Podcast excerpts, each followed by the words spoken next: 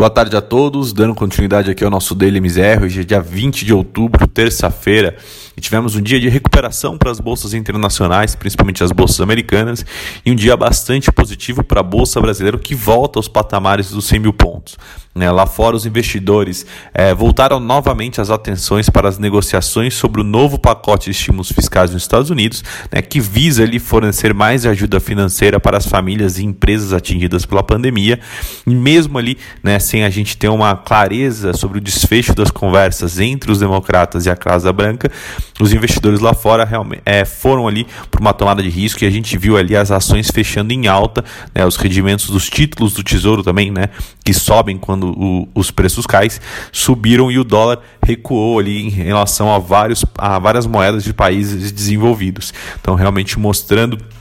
que o, o investidor internacional é, se mostra mais confiante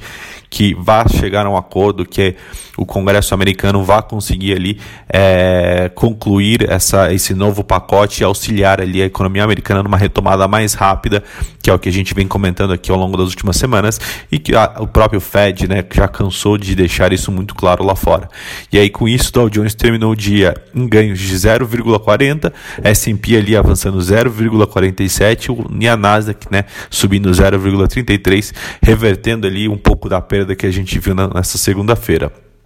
E aí, é, vindo um pouco mais para o mercado internacional, a, a, Ibovespa, que ontem já teve um dia de leve alta, né? É, apesar do cenário externo é, ter sido um pouco mais conturbado, hoje, com a melhora no cenário externo, o Ibovespa fechou o dia em alta de 1,91 né, e voltou ali ao patamar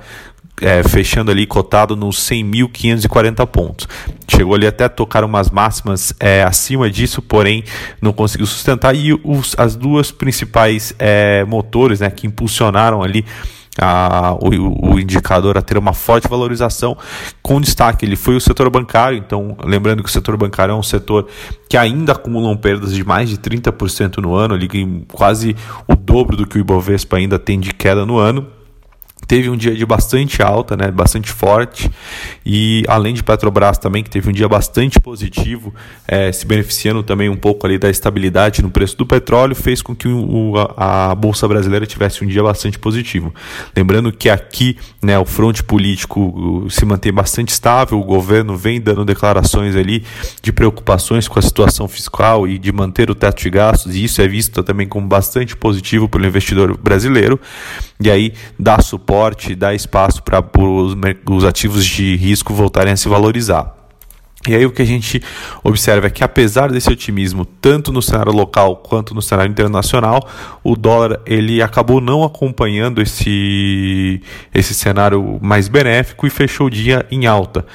É, apesar de ter passado grande parte do pregão no campo negativo, no final ali, no, do, perto do encerramento, a moeda americana inverteu direção, fechou ali é, subindo 0,22, cotado aos R$ 5,61, ganhando né, espaço em relação à moeda, à, moeda brasileira, é, tendo um fluxo bastante oposto do que a gente viu em outros pares emergentes, né? E aí um reflexo muito ainda da preocupação do investidor local com a questão do pacote de estímulos nos Estados Unidos, né? E aí a gente não pode também é, deixar de lado ali a preocupação que o investidor local também tem em relação ainda né, aos desafios fiscais que o Brasil tem de curto prazo. E aí o que o reflexo disso que a gente viu foi uma valorização cambial apesar né, da, dos demais ativos de risco terem performado de maneira positiva. E aí é, na curva de juros, os sinais ali de compromisso fiscal do governo é, continuam a derrubar as taxas, assim como a gente observou ontem também, né? Então, essa questão de compromisso com a sustentabilidade fiscal e a manutenção do teto de gastos, como a gente já mencionou, surtiram um efeito pelo segundo dia consecutivo e ajudaram ali né, a tirar o prêmio da curva de juros. Né? O mercado teve um novo dia de respiro, um movimento também que foi ajudado pelo tom positivo do exterior, e a gente viu ali né, é, alguns fechamentos, principalmente mais no, no, nos trechos intermediários, caindo mais de 10 pontos base. Né? Então, realmente, a curva tirando bastante a inclinação que a gente observou ao longo dos últimos meses e mostrando aí uma tendência de juros mais baixo né, para os próximos anos. Bom, por hoje essas são as notícias. Amanhã a gente volta com mais informações. Muito obrigado, boa noite.